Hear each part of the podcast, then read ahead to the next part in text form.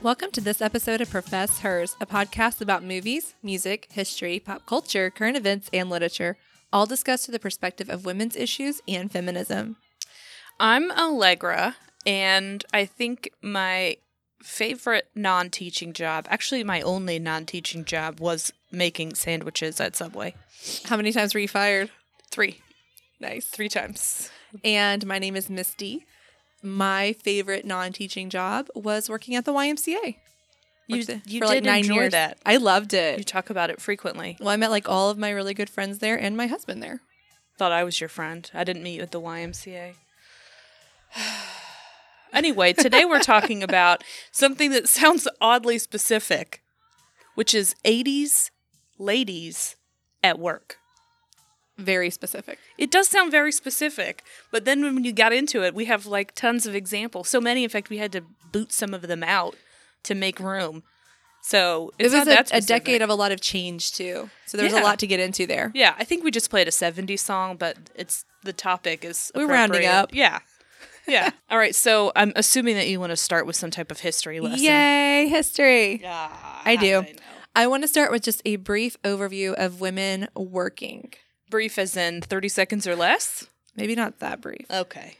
So, we have this myth in this country that women only recently started working. when World- I say recently, I mean World his- War II. historian version of recently. Yes. and that's just not true. The thing is, women have always worked. That's true. It's just did you work outside the home? Did you work for your family? Women have always labored in this country. Right. and the products of their labor have been important. But working for wages is slightly different. Okay. So from 1890 to 1985, 1890. yeah, I thought long this was view, brief. long view, Okay. the percentage of women working outside the home for wages went from 15% to 71%.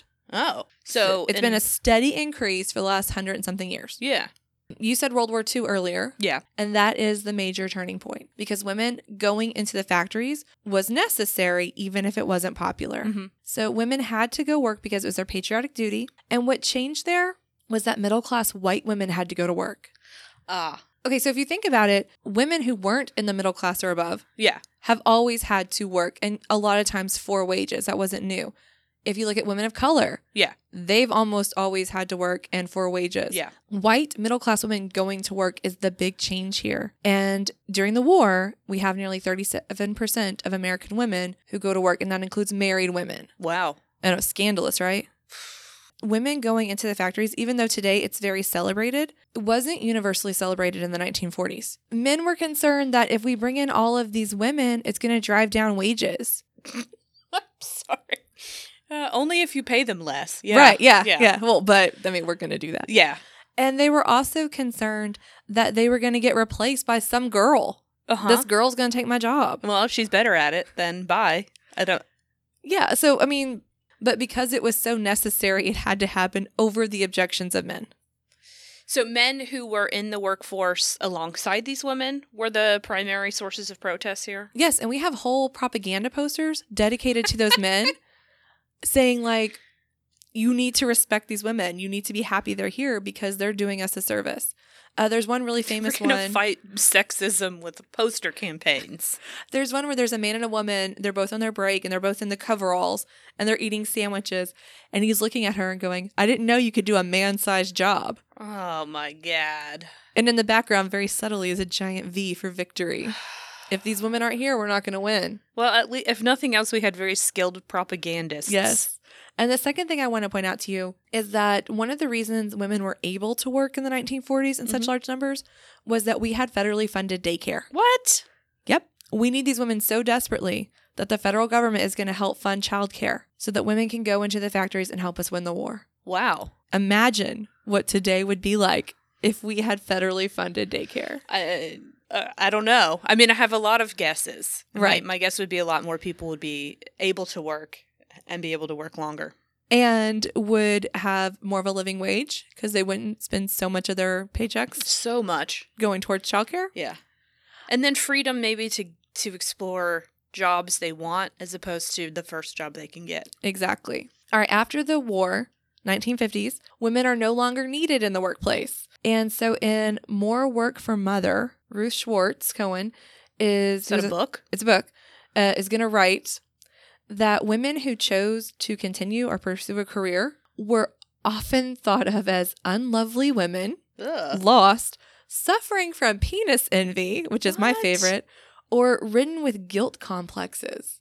So if you're choosing to go into a career, especially a man dominated career, there must be something wrong with you. What? They they get called up to work. It's part of their patriotic duty. The men come home from war. The women no longer have jobs, and the woman who said, "Hey, I liked working. Mm-hmm. I'd like to keep working." Yep. That made you unloving, unlovely, Unlovely. lost, my favorite, suffering from penis envy. or man hating. Yep. Isn't that amazing? It couldn't just be that you liked working. Could not be that you liked working, that you liked what you did, that you liked having an income, that you liked having somewhere to go every day. I mean, none of those th- things. However, just your penis envy. however, because the 1950s is going to get us into consensus culture, which we've talked about before, Mhm. you know, keeping up with the Joneses, having the white picket fence, the 2.5 kids, the Yeah. dog, the cat, all that stuff. Most families were not able to do that on one income. So guess what That makes women sense. have to do? Work. Women have to go get jobs. Wow. So um, I know that we're in a podcast. Yeah, But- so I'm just but- gonna tell you. We have notes for the for the podcast, not a script, but we have notes. And for some reason, Ms. D thought it would be interesting to put a a graph, I can't help it. a graph, Well, I thought maybe we could talk about it. a graph called Wa "Women's Labor Force Participation Rate 1950 to 2015 and projected to 2024," uh, with very tiny numbers. which I got from the U.S. Uh, Bureau of Labor Statistics. If It this is. was men's labor force participation, it would be higher than a peak of 60%. Right. Okay. And you do still have women choosing to stay home, especially if they have children that are very young. yeah. Um, and so we're seeing some change over time. But what you do look at, if you look at 1950, it's 35% of women working outside the home. Yeah. And if you look to what we're talking about today, 1980, 1980 is where we cross over the 50th percentile. Yeah, and and and it's a very steep curve there between the 70s and 80s. Yes. Or between the 70s and 90s. So this there, it's a very steep upward curve in the 1980s of women going into the labor force. And when we say that we mean formal labor force for part, for wages and according to this graph Full-time. full-time. And you have the women's movement there helping push a lot of that. Yeah. more colleges are accepting women, women are having new paths open to them. And then two more things in the 60s I want to point out. So in 1963, John F. Kennedy had the Commission on the Status of Women. This commission is going to look at women working and the conditions women work in. And what they find is that women earn 59 cents for every dollar that men earned doing the same jobs in the same positions. I want to point that out because it's a starting point for Mhm. when we start to acknowledge the Mhm. wage gap. Mm-hmm. And the wage gap, of course, still continues today. Right. The other thing I want to point out too is in 1964, we have the Civil Rights Act. The Civil Rights Act of 1964 outlaws discrimination based on race, color, ethnicity, and gender. And gender was thrown in as an afterthought. I thought gender didn't get it added in until Title IX. Um, gender's added in early on to try to derail the whole thing. Oh yeah. Because surely we're not going to be giving these women rights. Why would we? But then need, it got added in. they don't need rights. But even though it was added in, we didn't do a whole lot with your right until Title IX. And because that nobody was doing anything with it, even though it was codified into law now, now, uh, now forms the National Organization of Women. Now is going to look a lot at work discrimination Mhm. and the big case, which I'm going to assume that maybe most people know about. I, I don't ever know what other people know. they know. Sorry. it's just like Because to me, this is like secondhand. But then I'm like, not everybody spends all their time our reading. podcast must give people the impression that you're not a functioning.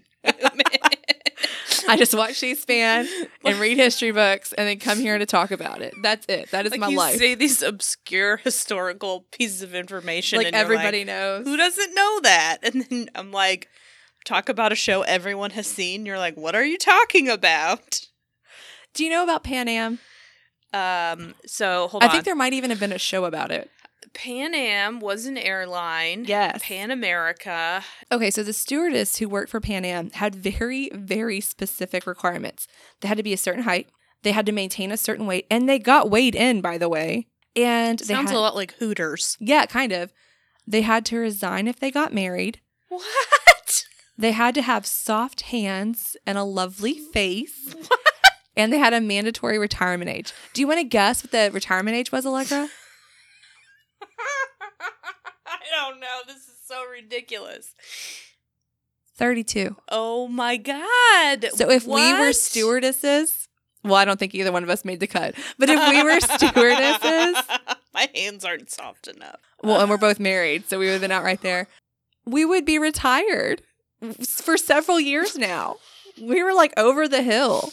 But not retired as in you get a retirement salary. No, just, like you got to quit. Yeah, you're fired. Nobody wants to look at your ugly old face all day. You need to be gone now. This is ridiculous. So now challenge them on these um, hiring practice and employment practices is what allows us to finally shut things like that down. Okay.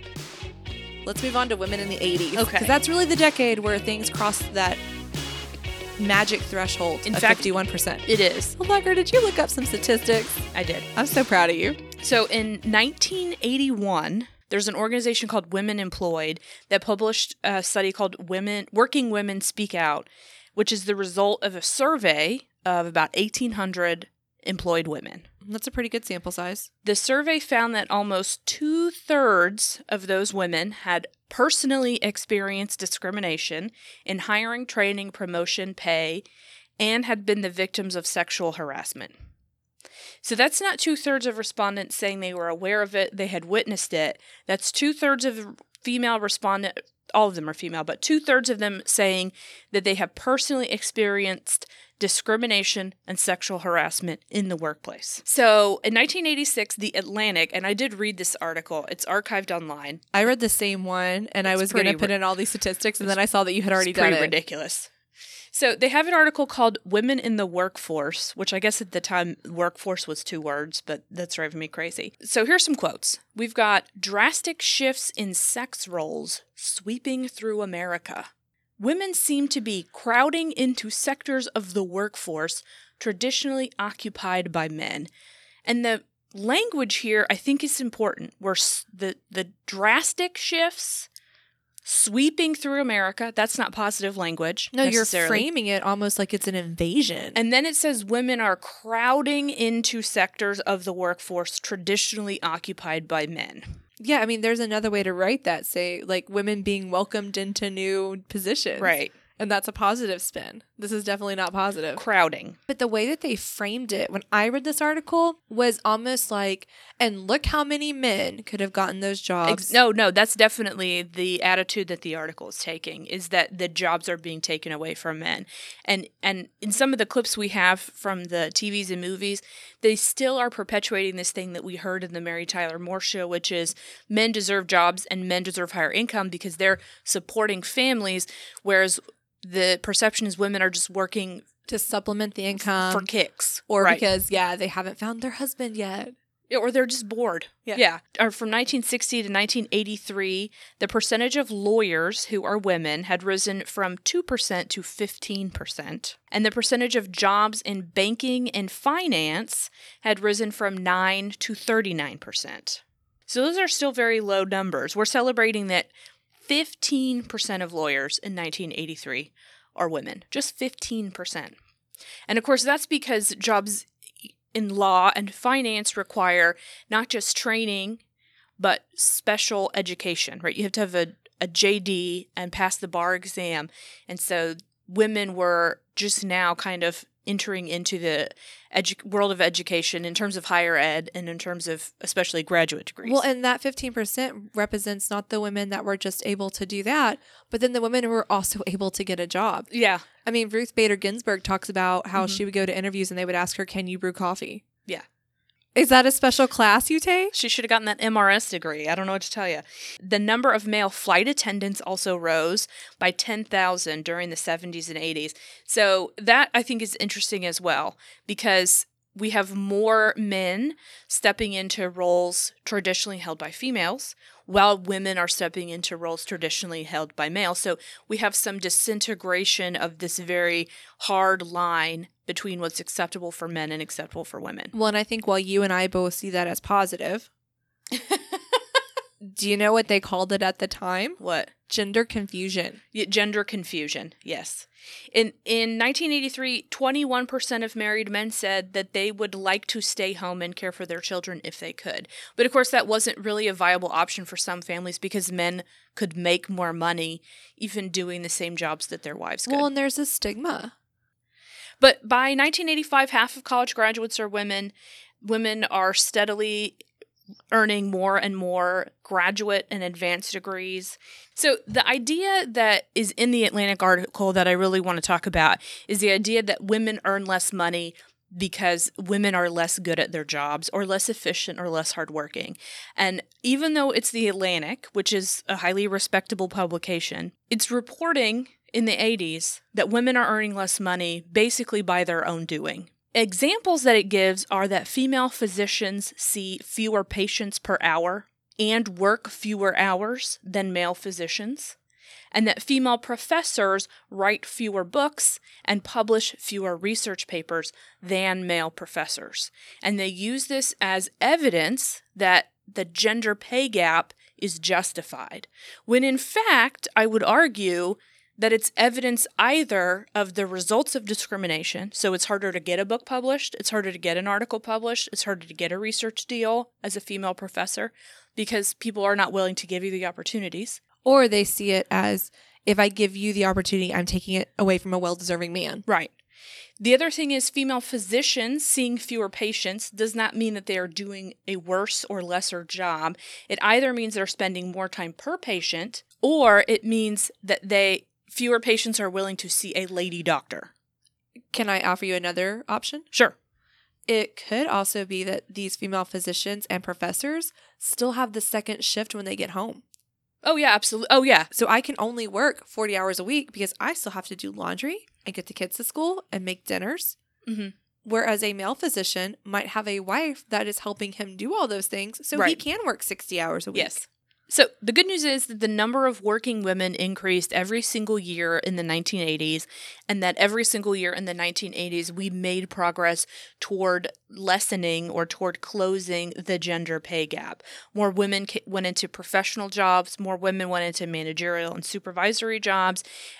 And, the, and in the 80s, more women went to college, which means that that meant in the 90s, more women even more women would be able to work. What happens though is that when women enter a profession in mass, so when we go from 2% to 15% of lawyers being women, the wages for that profession go down. Yes. That's either because discrimination or because there are more people willing and able to do a job. And so it's a supply and demand thing. If we have more people who can be lawyers, we don't have to pay them as much to recruit them. It is not, however, because women are bad at their jobs and are therefore less productive. Yeah, a lot of economists talk about that as the feminization of careers.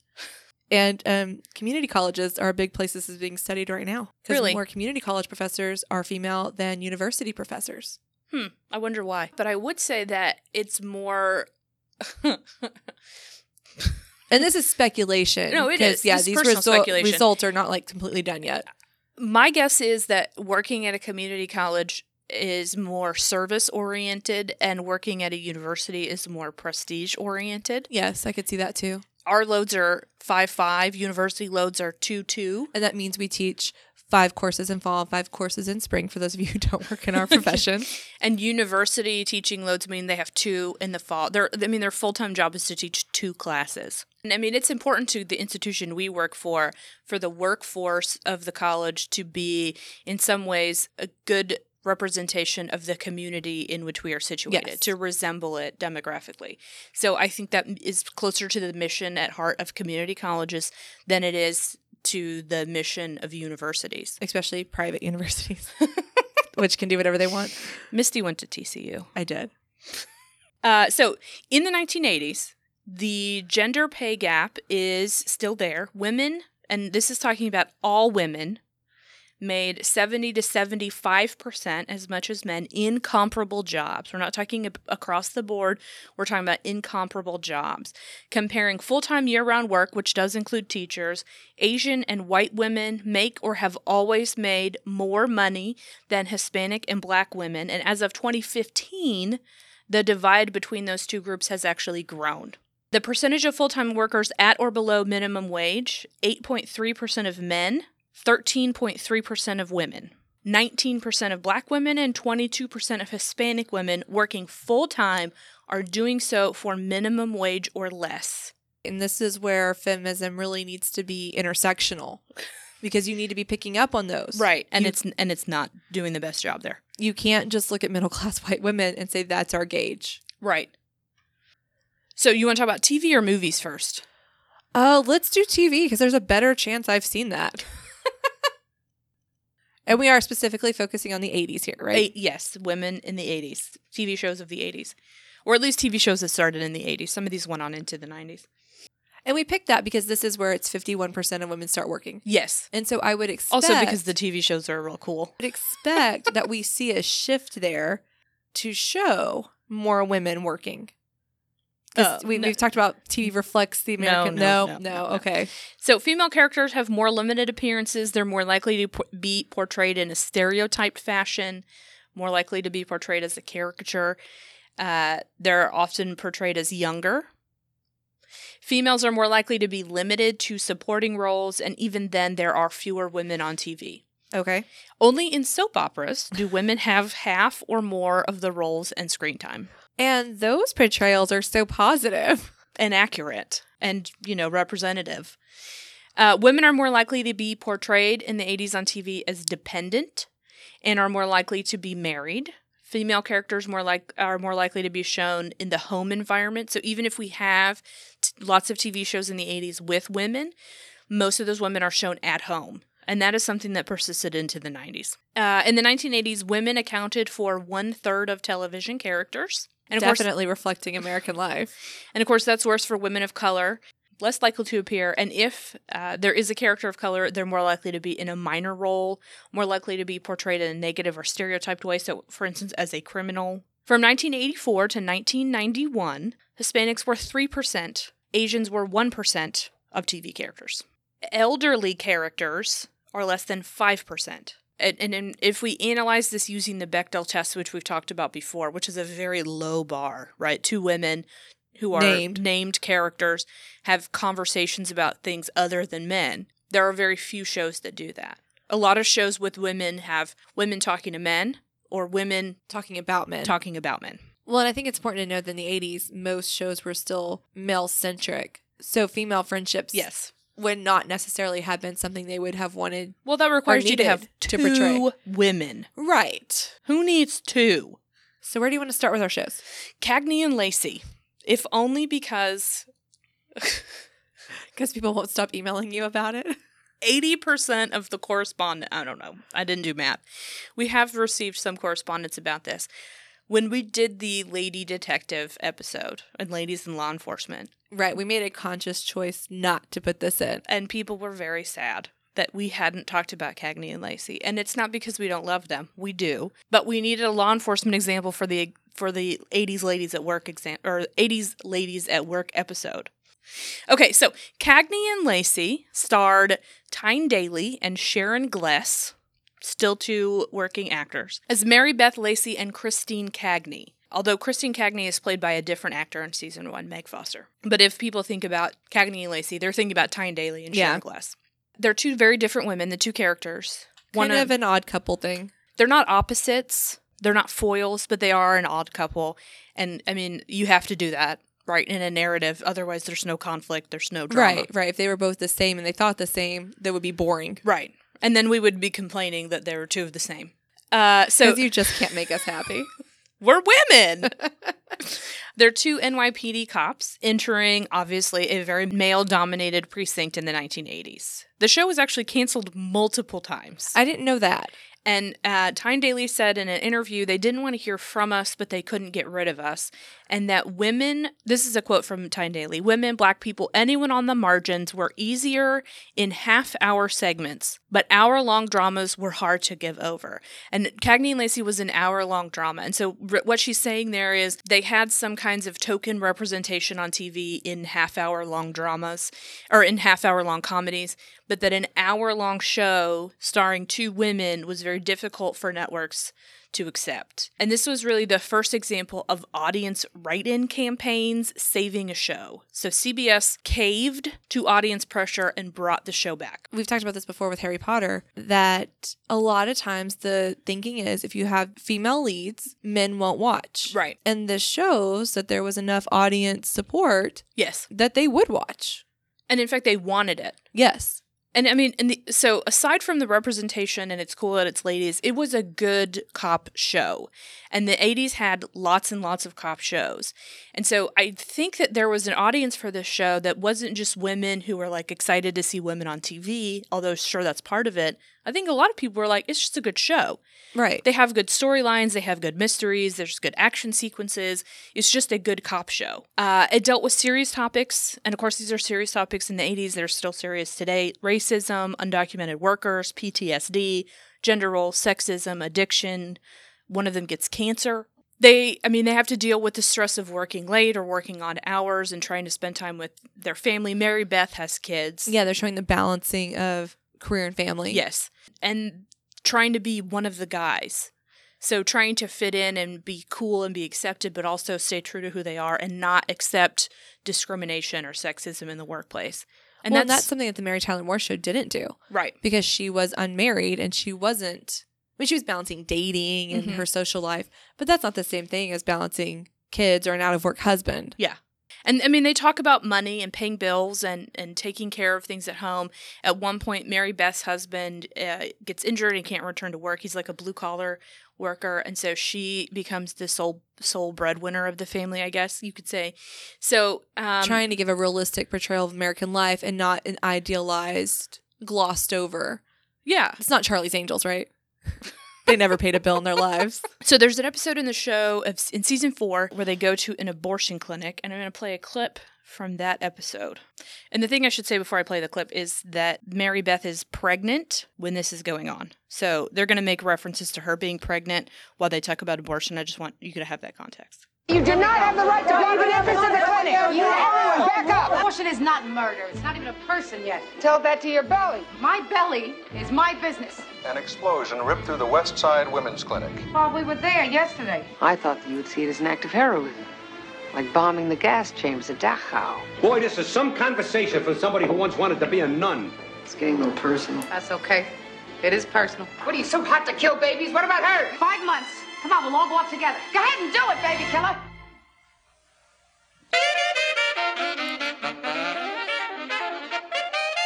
They did this thing at the beginning of their episodes where they showed uh, clips of the most exciting moments in the episode that were gonna, and then they played the intro song. So that was a bunch of clips from the show, and then the show ran. I don't know why they did that. I've never seen a show do that other than this one, but that's what was happening. So as you see, it's serious. They yeah, the music does not match what we just. I know. uh, and they get into you know serious conflict about it, but they're still able to do their jobs and handle it responsibly. Um, in season two, episode sixteen, there's a date rape investigation, which they also have an argument about. Christine feels that the victim brought it on herself, and Mary Beth does not agree with that assessment of the situation. And there are lots of times when Christine is feels honored to be let in on the male officer's practical jokes, and Mary Beth is like, ugh. Because she wants to fit in. Right. So they have different approaches a lot of times. The last thing I want to say about the show is it's created by two women, Barbara Avedon and Barbara Corday. Which, yeah, definitely probably reflects in. Yeah, because they are developed full characters with feelings and emotions. They in change. different feelings and emotions. Yeah, they have different reactions to things and they grow and change as a result of the things that they experience. So, if you want to check out the show, the fashion, of course, as all of the shows and movies we're going to talk about today, the fashion does not hold up and it does look a little goofy. it looks like you can watch this on Amazon Prime Oh, okay. if you have a membership there. oh, good. Did you watch Designing Women? It's got Delta Burke, right? Delta Burke, yeah. Okay, good. yeah. Whew, I know what I'm talking about. You know things. I didn't want to be wrong. It also has an oddly upbeat theme song. I think that was like a law in the 80s. So, Designing Women was on from 1986 to 1993, and it was also created by a woman, Linda Bloodworth Thomason. One thing that's interesting about the show is that it's set in Arkansas, not Right. in Los Angeles, not in New York, not really necessarily even in a big city. Um, it's set in Arkansas, and that explains some of their accents in the clip that we're going to play. It's an almost all female cast. There is one male employee of their company, and of course, they have, you know, romantic partners and clients who are men, but it's an almost all female cla cast. Uh, and they're small business owners, right? They run uh, interior design, decorating business, and they're all friends with each other. Obviously, they have fights and differing perspectives on things, but uh, they get along. They have fun. They're friends. The I guess cover art for this.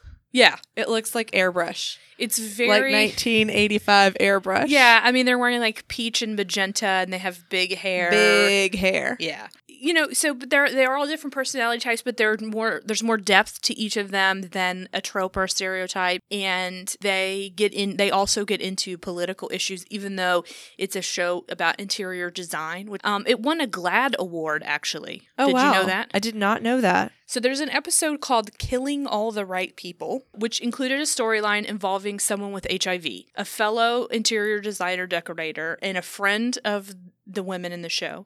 Shares that he's dying of AIDS and he wants them to help plan his funeral. Many people, obviously, in their community, and it, it- for some reason this argument comes up at a PTA meeting, but many people in the community are not fans of that. And there's a scene where they have this big showdown.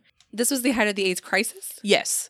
I mean, the show was on from 86 to 93. So, yes, absolutely. So, here's this beautiful moment and the reason they won a GLAD award. Is that the boy whose funeral you're planning? Where'd you hear that? Well, I just heard the rumors, but I didn't actually believe it was true. Now, I don't like to hurt anyone's feelings, but if these boys hadn't been doing what they do, they wouldn't be getting what's coming to them now. Imogene. Gays aren't the only ones getting it. No, but they're the ones who started it. Actually, nobody knows how it got started. Gays are just one of the first groups that showed up in. Yes, and for a good reason. You reap what you sow, and you boys brought this on yourselves. As far as I'm concerned, this disease has one thing going for it it's killing all the right people. Imogene, I'm terribly sorry. I'm going to have to ask you to move your car Why? because you're leaving. What are you talking about? I'm talking about the only thing worse than all these people who've never had any morals before AIDS are all you holier than thou types who think you're exempt from getting it. Well, for your information, I am exempt. I haven't lived like these people, and I don't care what you say, Julia Sugarbaker. I believe this is God's punishment for what they've done. Oh, yeah? Then how come lesbians get it less? That is not for me to say. I just know that these people are getting what they deserve. Imogene, get serious. Who do you think you're talking to? I've known you for 27 years, and all I can say is if God was giving out sexually transmitted diseases to people as a punishment for sinning, then you would be at the free clinic all the time. and so would the rest of us. So, that sort of played out like a com- like the conversations that a lot of people were probably having in Yes. the late 80s, early 90s. And there obviously was and maybe still is this unfortunate uh, myth that that this disease had something to do with lifestyle choices. So it was kind of shocking for a lot of people at the time because this is really the first show uh, not the first show to bring up HIV and AIDS, but the first show to really confront that stereotype about uh, gay men and AIDS Mm-hmm. and to really take it head on. And again, they get into this argument that mirrors maybe arguments that people were having. Yeah, and this was in the national conversation in the 1980s. Absolutely. This was definitely something that everyone would have had the context for watching this show. Yeah, absolutely. And the the show is definitely on the side of the sugar baker woman and not on the side of the woman who gets thrown out of their house. Yes. And what's interesting is the creator of the show, Linda Bloodworth Thomason, her mother had uh, HIV. She got it from a blood transfusion, and she would go with her mother to seek treatment, of course, and visit the doctor. Well, that's And really interesting. She overheard these conversations that people were having. And so the line, which is the title of the show, Killing All the Right People, that's something she actually heard a person say in real life. And it wow. so frustrated and angered her that she wrote this episode of the show to include that storyline. Also, the man in that ep- that you heard briefly, whose funeral they're planning, that actor went on to play Fitzgerald Grant in Scandal. No one cares but me, but I recognized him. Uh, another show that also mm, talked about HIV and AIDS, and this is a show I remember watching, uh, was Different World. Did you watch it? I Do you know what it is? a little bit. What do you know about it? I know it's set at a college. Yes. I I know that it's um I don't know anything else. I Okay. know like there's guys and there's girls and they're out of college. That's it. Okay, Is so uh, it a a, spinoff of another show? I feel like I knew that. A Different World was on from 1987 to 1993. It was a spinoff of The Cosby Show. In the That's first, in the that's okay. in the first season, one of the daughters went to this college. Um, so Ringing it's, a bell. So, so it's a series about an HBCU, a historically black college, and almost every character on the show is a person of color. Marissa Tomei was in the first couple seasons of the show, I believe, but she was not a lead. She was she played someone's friend or roommate. The shows, I mean, as you said, it was co-ed, so some of the leads were men, some of the leads were women, and the show did a lot of episodes about serious issues: Rodney King, HIV/AIDS, discrimination, racism, all those kinds of things So if it's about college, why are we talking about it in our career episode? because they get jobs. They Oh, have, so it follows them after college too. they have jo- well, they're they're in college, but they're starting. Uh, they're either working while they're in college or they're starting on their career path toward the end of their so. Okay, so it's not just them at college. No, I think I was confused. I'm sure you were very confused. so Whitley is the character if you watch a show who had the um, exaggerated Southern accent, and there's an episode called "Bedroom at the." Well, maybe it's not exaggerated. Maybe that's how people talk. To me, it sounds like an exaggerated Southern accent because I'm from Texas, but I think maybe people like in South Carolina have a more exaggerated accent than I'm thinking of. But anyway, Whitley is she starts the episode very excited about her job and this upcoming meeting that she has with the new vice president. She walks into the like the cafe where they're all having breakfast and she's very hyped up about it. like a pig and humming, I guess you finally had a good night. Loud and wrong as usual. Men aren't the only things that inspire jubilation. There's such thing as achievement, professional success. Mm-hmm. Control top pantyhose. All substitutes for the real thing. Place. Today, I'm meeting the new VP of Finance.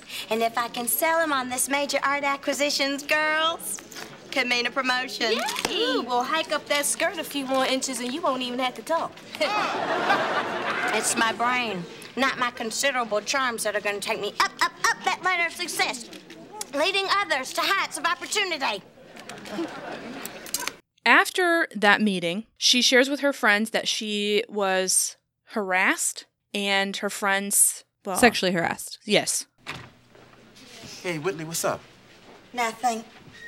Does this have anything to do with that VP asking you out to dinner? Wait, hey, Bunny, is somebody bothering you? No, nothing is wrong. He hasn't he hasn't touched me or anything. He's just saying things. Or you're just gonna have to go to personnel and complain. That's a brilliant idea, Kimberly, and I would have done that. But he went in there and told his boss that I was hitting on him. I don't believe this. It's so nice to know that women have a position in business. Too bad it's horizontal. So in the episode, she's trying to decide how to not compromise her career or herself or her values. But Whitley doesn't let it go. She tries to report him. She she argues her case. She convinces her boss to take the complaint seriously.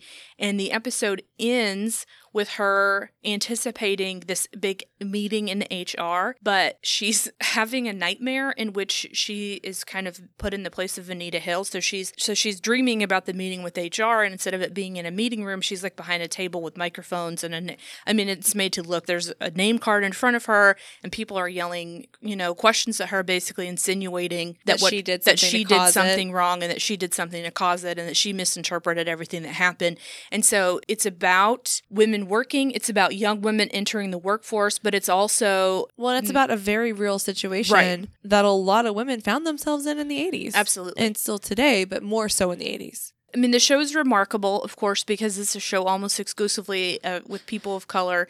It was a successful sitcom. And, you know, it was about young people and the things that young people experienced. It wasn't a family drama. It was, you know, a situational comedy set in a college, a historically back, black college.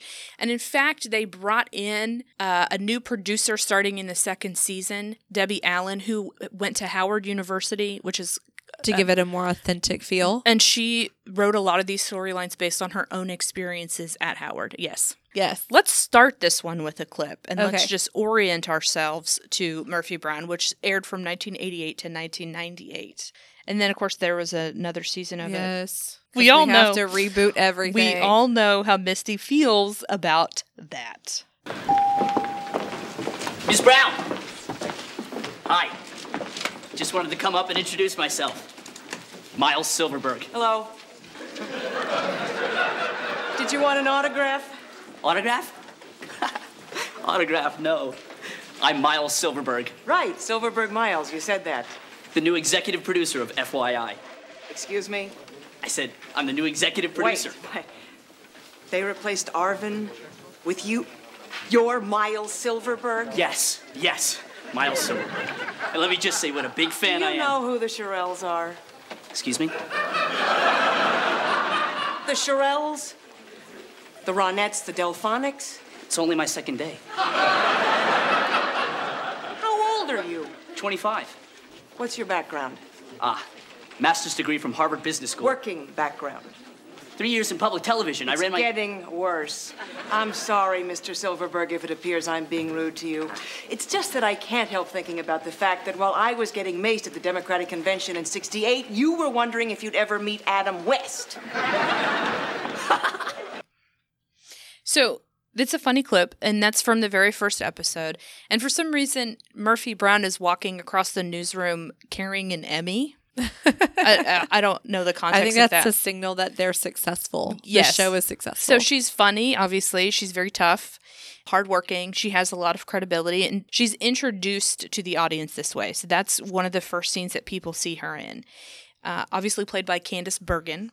The character Murphy Brown is a recovering alcoholic. I don't know if you remember that. I do because that was um that was also a thing in Texas at the time because our governor Ann Richards was a recovering alcoholic. Oh, I didn't know that. Oh yeah, Texas history tie-in. So she's obviously top of her field, unmarried, single woman, working hard, and it is a workplace comedy. So there are scenes of her at home and there are scenes of them uh, together, like drinking in the neighborhood bar, but it's a workplace comedy. So she's the star. There's another woman played by Faith Ford, who's a co star, and then a couple of men, one of them you just heard. So, of course, because they were doing a new show, it frequently alluded to news that was really happening, whether they Right. changed the names or the names of the countries. Uh, but there was a lot of reality meeting fiction, and they were able to do a lot of jokes and a lot of commentary Ripped on- from the headlines. Yeah, I on learned the, that. on the news of the day. Uh, there- they also had a lot of conversations about journalistic integrity and what stories were worth reporting, what angles to use, how to avoid bias, how to focus on things that were serious, like wars in other countries versus salacious stories or, or gossip. So, a lot of serious, important conversations and a lot of opportunities to see women being really smart, highly educated, at the top of their field, having conversations and kind of being in charge of their own careers.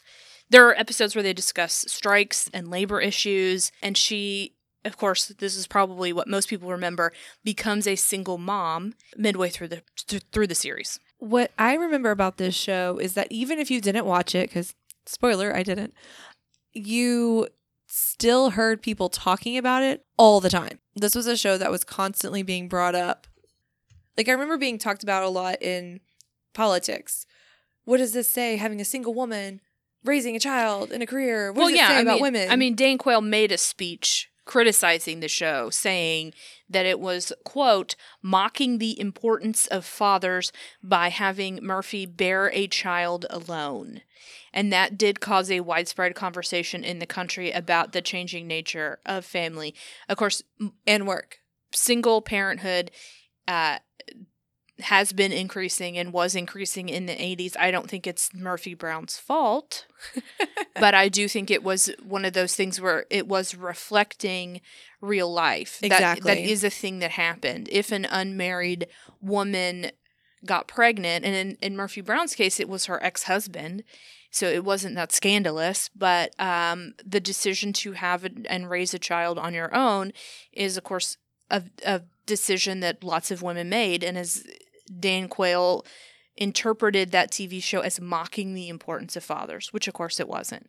Well, and like modeling this thing that he thought a lot of women were going to then do because they saw it on TV. Yeah, Which is, I think, he- ridiculous. Yeah, he said it was glamorizing it. Yes. and Murphy. So the the thing is that in his speech, he the way he framed the sentences made it sound as though Murphy Brown were a real person, Uh, It- Right, it- like it was a- yeah. I mean, D- Dan Quayle wasn't like deluded, but it's just the way he said it. So they were able to play his speech on the show and respond to it on the show as though Dan Quayle, Vice President of the United States, was saying that in the context or in the world of the TV Right. show.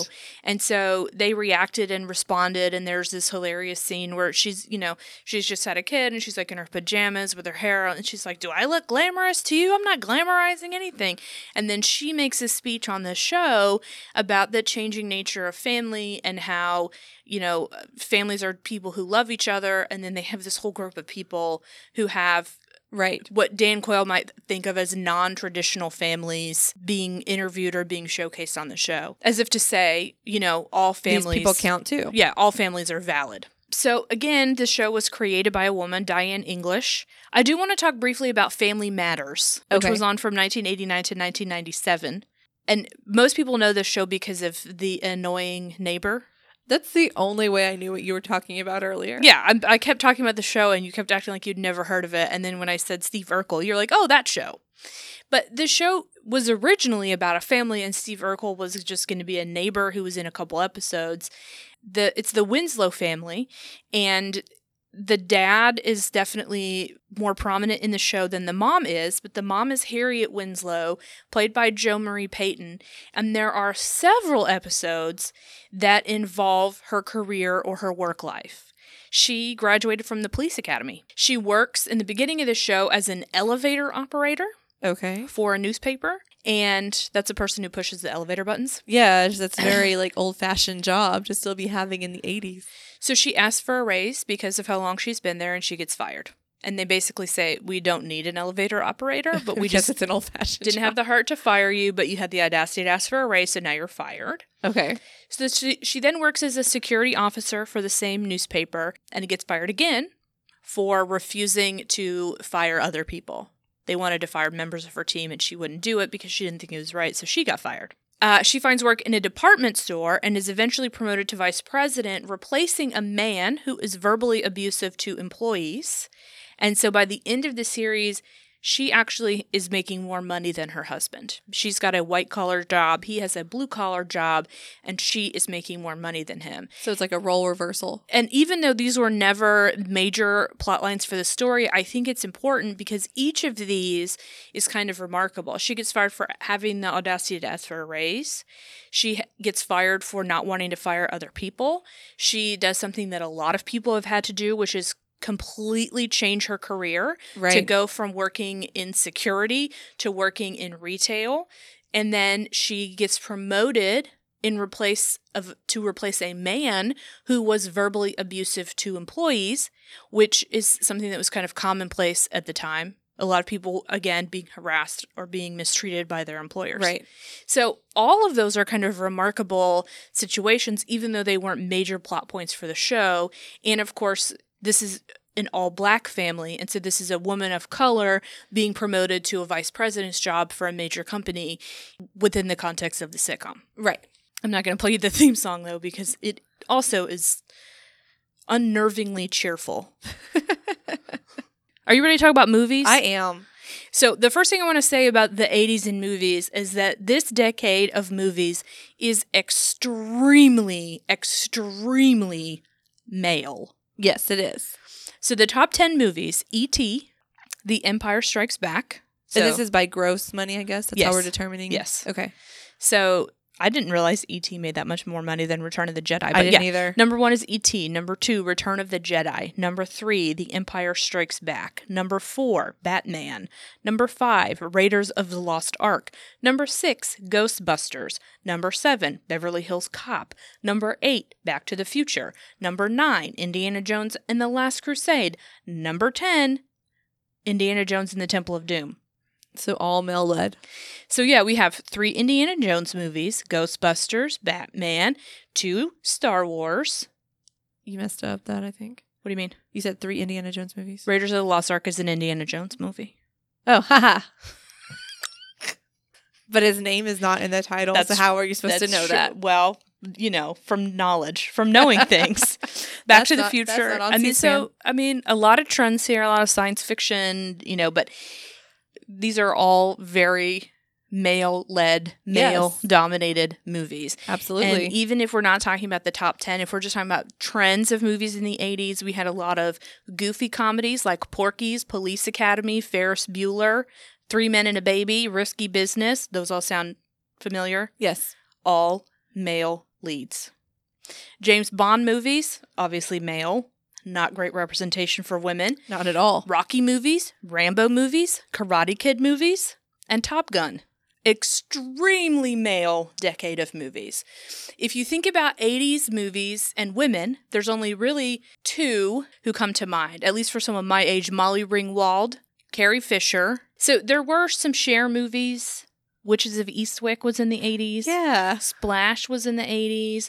Uh, Fatal Attraction was in the 80s. So there were some uh, female led movies, but they were not, as you saw, well, even in the top received. 10. Yeah. Yeah. So which movie you want to talk about first? Let's start with Nine to Five. So Jane Fonda, Lily Tomlin, Dolly Parton. I actually just watched this movie yesterday because I had never seen it, and I didn't want to sound like a fool talking about it. So the the short and fast version is it's three women working in an office who get even with their boss, who is a sexist bigot jerk. Yes, absolutely. It is the 20th highest grossing comedy film, which is great because it's uh, all, you know, female leads. And the movie was produced by Jane Fonda and her production company. The roles were written specifically for these actresses. So that was a role I knew written that. for Dolly Parton, a role written Yes. for Lily Tomlin, and a role written for Jane Fonda. And if you watch it and know anything about those three actresses, you will believe that almost instantaneously Yes. um, which is great because I like the show Grace and Frankie, which has Lily Tomlin and Jane Fonda in it, and they're still I think Kind of the same. so great together. Um, Jane Fonda's character has to find a job. Her husband had an affair with his secretary, and so they're getting a divorce, and she needs a way to support herself, so she's getting this job. Lily Tomlin's character is a widow. She's got four kids, and so she's very knowledgeable. There's a scene where she's like wearing dirty blue jeans, fixing a garage door opener. Um, and she knows a lot about the company. She actually trained the person who is their jerk boss. She has lots of great ideas, but of course she's never promoted because he's a big sexist jerk. Well, and her ideas are like stolen, right? He's yeah, he does steal some of her ideas and pass them off as his own. Clients would rather deal with men when it comes to figures. Oh, now we're getting at it. I lose a promotion because of some idiot prejudice. The boys in the club are threatened, and you're so intimidated by any woman that won't sit at the back of the bus. Spare me the women's lib crap, okay? Dolly Parton's character is assumed to be sleeping with the boss, even though she every time she goes in his office is like actively kind of fighting him off. Yes. Uh, but he is spreading the rumor that they're sleeping together. So then it becomes kind of a zany comedy where they take over the company. And in the meantime, it shows them being really, really good at their jobs. They solve problems. I- initially, Jane Fonda doesn't know how to work the Xerox machine, which, by the way, is gigantic. Uh, but but then it shows her being very competent in using it. They field calls, they answer questions, they take care of things at work. It also shows them building relationships. They support each other. They have real conversations. They listen to one another. So then they have this harebrained scheme to take over the company, and then there's the whole zany comedy element where they kidnap their boss and they that kind of goes off the rails a still little a dead bit. body. A lot of crazy things Yeah. happen. But in the end, Lily Tomlin's character is promoted to boss. Dolly Parton's character leaves to become a country and western singer, and Jane Fonda's character gets married to the Xerox copy man, which is funny because there's the whole thing where she can't use the Xerox machine. So the the movie definitely wants us to get the impression that the women are good at their jobs, Very capable. and that they deserve promotions and to be treated with respect. There's a whole joke that I'm going to play in this clip where they say, let's keep all these great ideas the women had, but we got to get rid of that equal pay. When we transformed it, the cost was minimal. It's cut down on absenteeism, and we had a wonderful time doing it. Uh-huh. Well, Frank, I got to give you credit. You really pulled it off here. That, uh, that equal pay thing, though, that's, uh, that's got to go. Oh, yes. Yeah, yeah. It's all right as an incentive, but uh, we don't need to keep on priming the pump. No, sir, I don't think so. Uh, did you know they're making a sequel? I did not. Are Are you excited? No. It's got all three of the same women, Okay, that's a little better. and it's written by Rashida Jones. Okay. Do you know who that is? I do. She played Ann Perkins. I know. in Parks and Recreation I feel a little bit better. But why, Allegra? because people like that movie and because that song gets stuck in your head. My does. God, and it's been It in my does. head for two days.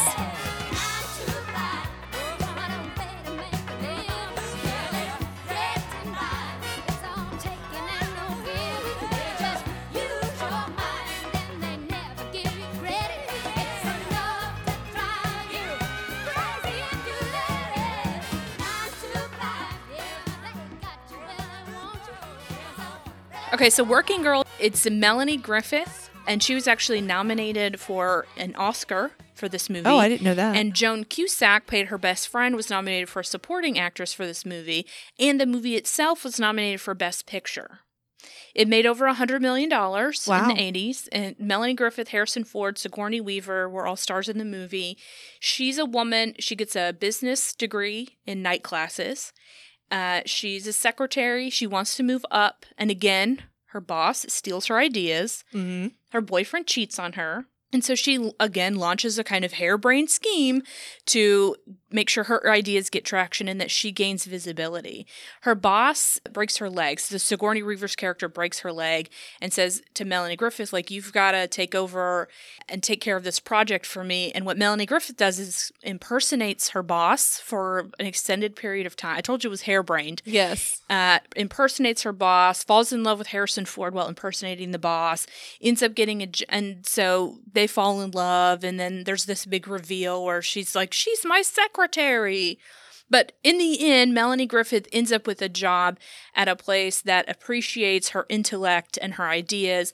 And the, the movie, again, just like Nine to Five, is showing us that there are unique challenges for women in the workplace and that women have to kind of work hard or subvert some of the systems in place in order to gain recognition and visibility. But that they're capable of doing so. Absolutely. At the very end, she gets to her new job, and someone says, Okay, here's where you'll be working. And she sits down at the secretary's desk. So you think she's a secretary again? And she starts unpacking and doing all, you know, getting ready to work. And then a woman walks out, and the woman says, Oh, you're sitting at my desk. And it turns out that this woman is actually her secretary, and she's got the big office behind her. Oh, okay. So it's kind of a trick of this. Like she assumed she'd be starting over as a secretary. Nope, you're starting over as a I don't know business person. I don't know what kind of business it was, but but she I like says business person was with air quotes. I mean, it's the same for nine to five. I'm not real sure what their business is doing, but um, it's business. they're, they're doing businesses. But she says to her secretary, I want us to work together as colleagues. So she's kind of, I'm not going to be Sigourney Weaver here. There's two lines in this movie that I think are really ridiculous. Okay, I'm So excited. Melanie Griffith is flirting with Harrison Ford.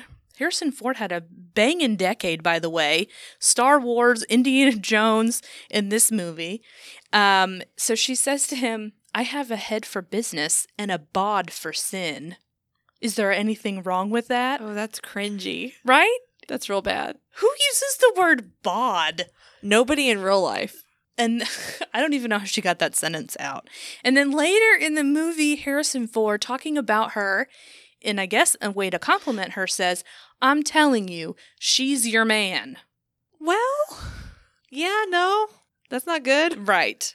It's like when someone says, This is Missy, she's my right hand man. It's like, No, Yeah. Mm, Mm-hmm. we got to change the expression. If you're saying She's the person for the job. Right. Th- Exactly. Like if you're saying this is the best person to do this, this is the person you want. Then just say that. Right. But let me also insult you by saying this is usually a, re- a role reserved for men. Yeah. So again, it's a great movie in terms of promoting the idea and even just the the image of a woman in a suit carrying a briefcase in an office being competent and working at her job. That's real cringy though, man. The the bod thing? Yeah. I know. It's real bad. So I can't I can't say I'd recommend it. Nine to Five was a fun movie to watch. A- yeah, I mean, you again- definitely feel like you're going back in time. Yeah, it's very zany, harebrained Yeah. '80s antics, but uh, same with like Ferris Bueller. It's just goofy It's plot a lines. different. It's a different era. But the fashion does not hold up. No. there are some crocheted dresses and some shoulder pads, and it's just not And good. the hair. The when Lily Tomlin first sees Jane Fonda's character, she's like, "We're gonna have to get a special locker just for that hat." yeah, it's funny. Okay, so I, I'm gonna talk to you about another movie that Okay. I think does a similar thing. I don't want you to freak out though. Okay. It's a movie from 1988. All right. It's a Die Hard. I okay. Walk me through this. Have you seen it? Yeah. You have to have seen Die Hard. Yeah, I don't remember it being The like- world's best Christmas movie. Yeah, I don't remember it being like empowering to working women, but maybe I'm don't. missing something. So do you know he's got a wife? Yeah. So John McClane, played by Bruce Willis. Yeah. Okay. So his wife is Holly McClane.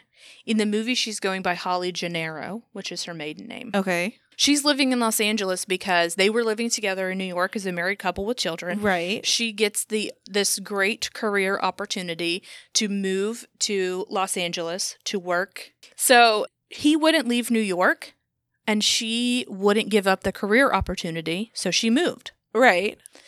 So he goes to visit you're- you're still skeptical. No, I, I I'm remembering all of this Okay. now, but I guess that wasn't my takeaway from the movie. Hold on. That's good though. That's good. Okay. So he goes to visit her for Christmas. She is doing really well. Uh, People the at the workplace have great confidence in her abilities. She has an office. Her name is on the door. She's in the company directory. Um, she's raising her kids. Her kids are there, so she's balancing all of those things, and she's being really successful. John McClane is obviously the savior of the movie, right? Right. He's the one who saves everyone, but she doesn't really need to be saved. Because she was doing okay. She was downstairs helping people, making sure that the pregnant woman had a couch to sit on, making sure people got business or ba- bathroom breaks. She stared down the main bad guy. She's like Yeah, that eye she's to eye. tough. Yeah. She didn't she was not down there Oh my Crying. god, someone save me. Um, and there are some points where she's kind of outsmarting the bad guys and figuring things out. So she's strong, emotionally competent, well adjusted. She's calling her own shots. Here's why it's good that you did not take that away from the movie that that was not remarkable to you. That's it. It wasn't remarkable. She just was those things. It Yeah. wasn't like, hey, look at this crazy anomaly of a woman with a job. She just That's a was good point. a woman with a job. And it wasn't remarkable. And because of that, it is remarkable. Yeah. This is all, I mean, because this is happening in the backdrop of an action movie. Right. That's my takeaway from it. It was She like could have been- explosions. yeah. and- She could have been anybody. She could have been a secretary. She could have been a nincompoop, right? She could have been a damsel in distress, but she wasn't. right. I can't remember who played her character though. Oh, I couldn't tell. you. Bonnie Bedelia? Look that up. Yeah, you're right. Bonnie Bedelia. Yeah, that's what I said. How did you know that? I know things. Man. Yeah, I'm pretty smart. Apparently. But for information Oh. that is only helpful on Tuesday night trivia. I go to trivia on Sunday nights. Oh, I thought it was Tuesdays. I don't know why you thought that. All right, so I want to tell you about a movie. Is it a movie you've seen? I've seen it, but it's been a while. Okay, well, I feel like we should have some type of party. Misty has seen this movie. Have you ever seen Baby Boom? No. Okay, so knowing nothing about it, I Mhm. want to show you the movie poster. Okay.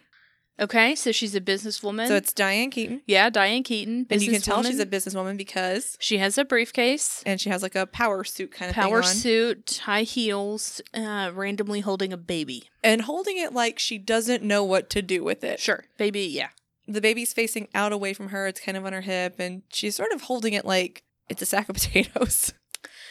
yeah. I mean, I've held babies that way before, but there are definitely babies whose germs I didn't want on me. right. Yeah.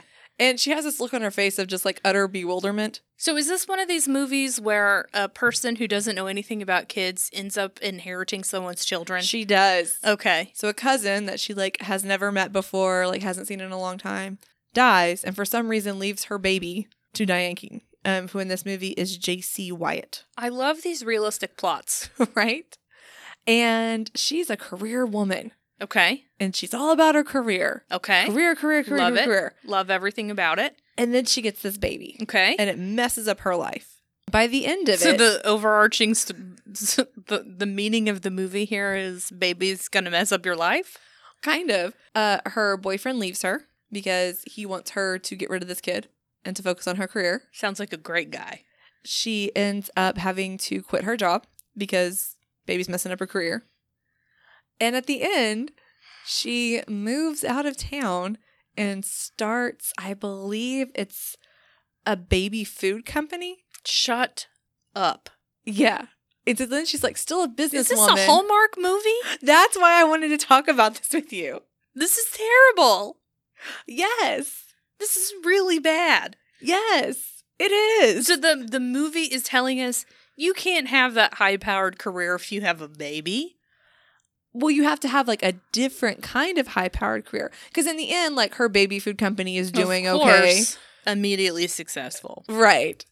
But it's just not the same as But what she she, has to move out of the big city and she's found this new life that's valuable to her. because uh, But that's why I wanted to talk about this movie to you because just like the poster of it is so like she's a businesswoman with a briefcase and she's all about business, business, business But the until m- she has a baby. But the movie definitely is not valuing the career goals or the business aspects of this woman's life.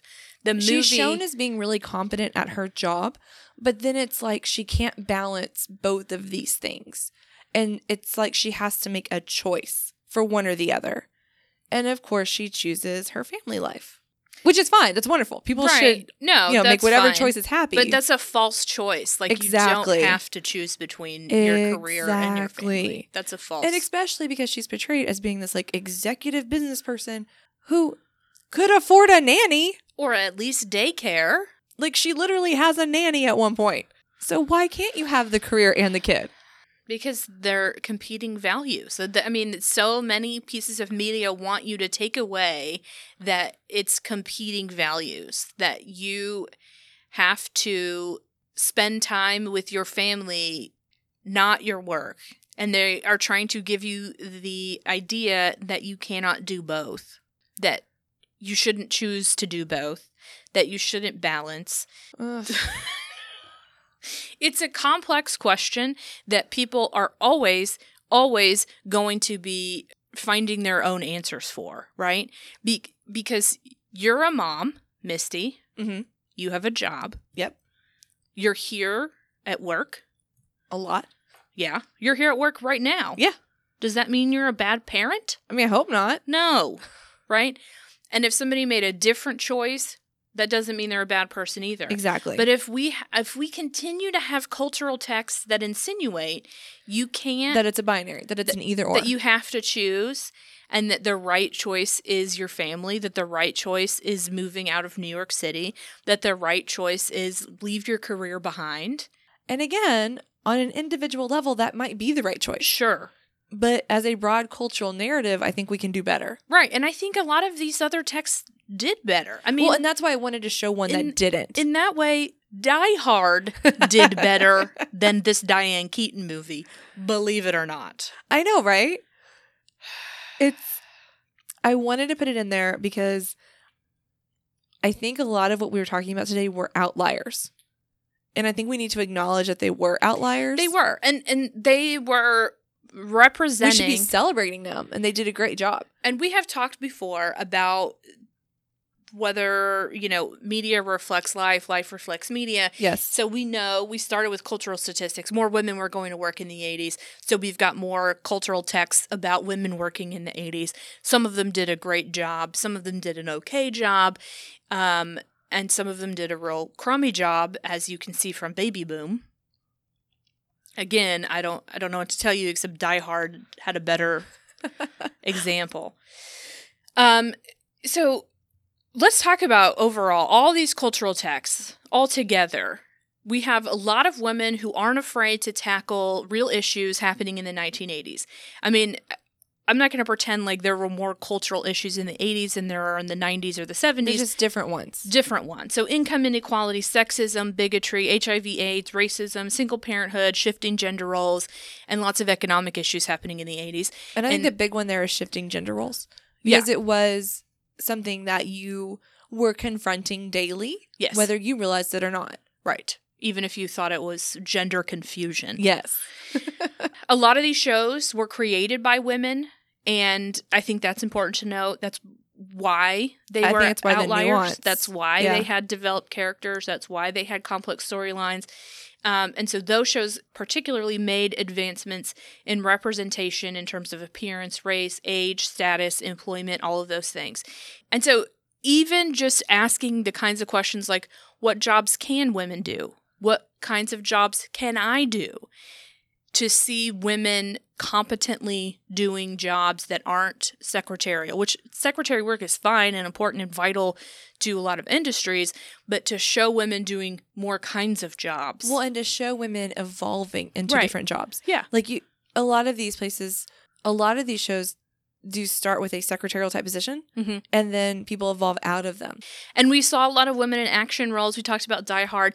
Pam Grier started being in a lot of movies in the Oh, yeah. in the eighties. You know Pam Grier. Yes. A lot of women fighting to advance their careers, acknowledging that hard work can make it easier, and that- acknowledging that their hard work can make it easier for the women who come up Yes. behind them. Yes, yes, The- yes. Some of them v- vocalize that. Even in that clip from A Different World, she said, Whitley says, I'm doing this and it's going to be easier for the people who come behind me. Some single moms, some widows, some divorcees, some women. Well, and that's really important right there because the American family was changing in the 80s. Absolutely. Much to Dan Quayle's dissatisfaction. Well, I mean, uh, really until the 70s, a lot of women couldn't get divorced. Literally, legally, could not get divorced. So you have this outbreak Mhm. of divorce. Yeah. Outbreak. Yeah. Outbreak of divorce. Outbreak. Um, It's an epidemic. but it was women leaving bad situations. And so, yeah, the American family looks different. That's neither good nor bad. It Mhm. just is. Yeah. Their roles are changing, their voices are being heard more, and their quote reasons for working were different. So in the 50s, their reasons were work- for working were necessity and patriotism. Um, but some women want to work because they like working. And so it, in the 80s, in these cultural texts that we talked about, uh, it became normal for women to be working. It became less It notable. became Yeah unremarkable. it became normal for women to pursue careers that aligned with their interests. So, not the first job you can get, Yes. not these are the only jobs you can pick from, but more asking women, what do you want to do? What kinds of things are you interested in doing? What's fulfilling? Right. So you are picking a major, you're picking an educational path, you're asking yourself what your own personal goals are, not just out of necessity, not just limited to the small range of these are women's jobs, but again, you pick something that you're interested in, that you're good at, that you want to do. But the the point is you get to pick. Right. Right. You have You're not some pigeonholed. Right. You have some choices, and there aren't jobs that are selectively for women. These characters kept moving things forward in terms of wage gap conversations, um, vocally acknowledging the privilege and income gaps between white women and women of color, all those kinds of questions that we're still dealing with now. Well, and they were 30 reflecting years the later. changing conversation. Yes. Because I don't know if in the 1960s anybody was all that concerned about the wage gap. They acknowledged it, it was there. Yeah. I don't know that there was this urgency to correct it. Yeah. By the 80s, we start to sense that urgency. And there's still not very many examples, especially not many examples of working women of color, various ages, working class women, women in blue collar jobs. I mean, we still have representation problems Yes. um, that are left over from this time period. And it was still novel in the 80s in all of these movies and TV shows for a woman to advance or to be the boss. right. And usually that was the end of the. Sh- I mean, so like that was in the nine peak, to the five career. Yeah. that's the end. In Working Girl, that's the end. That's how those things ended. You got promoted to a job where you were the boss of someone else. And so, movie over. So, we don't ever see the women in those jobs. it's like ending on a wedding. it's the peak. Your favorite thing. Oh yeah, I love it. Ending on a wedding.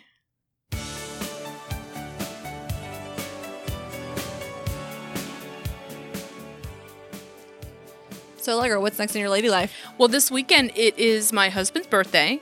That's exciting. So, so we're going to do some celebrating, some food, some drinks, some family time. I got to get him a present.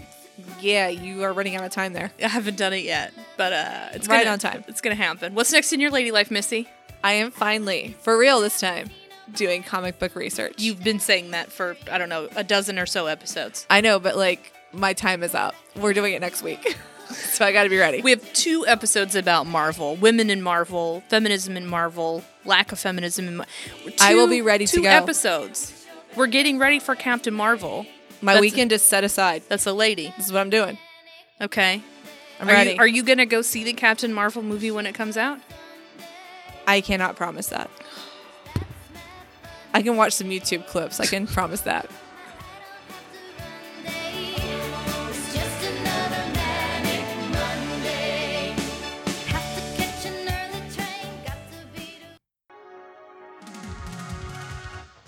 Thank you for listening to this episode of Profess Hers, our podcast about seeing movies, culture, and history through our lady eyes. I'm Miss D, and I'm working on a paper about immigration in the Civil War. And I'm Allegra, and I'm working on building a new Composition 2 online course. We'd love to hear from you what you thought about today's episode, what you'd like us to discuss in future episodes, or how great you think we are. which is very, very, extremely great. To connect with us, you can follow us on Twitter at ProfessHers, P R O F E S S H E R S, or by email at ProfessHers at gmail.com. Thank you to everyone who has been listening, commenting, liking, and reviewing our podcast. Please keep doing all those things, and we hope you recommend our podcast to a friend. And remember equal pay for equal work.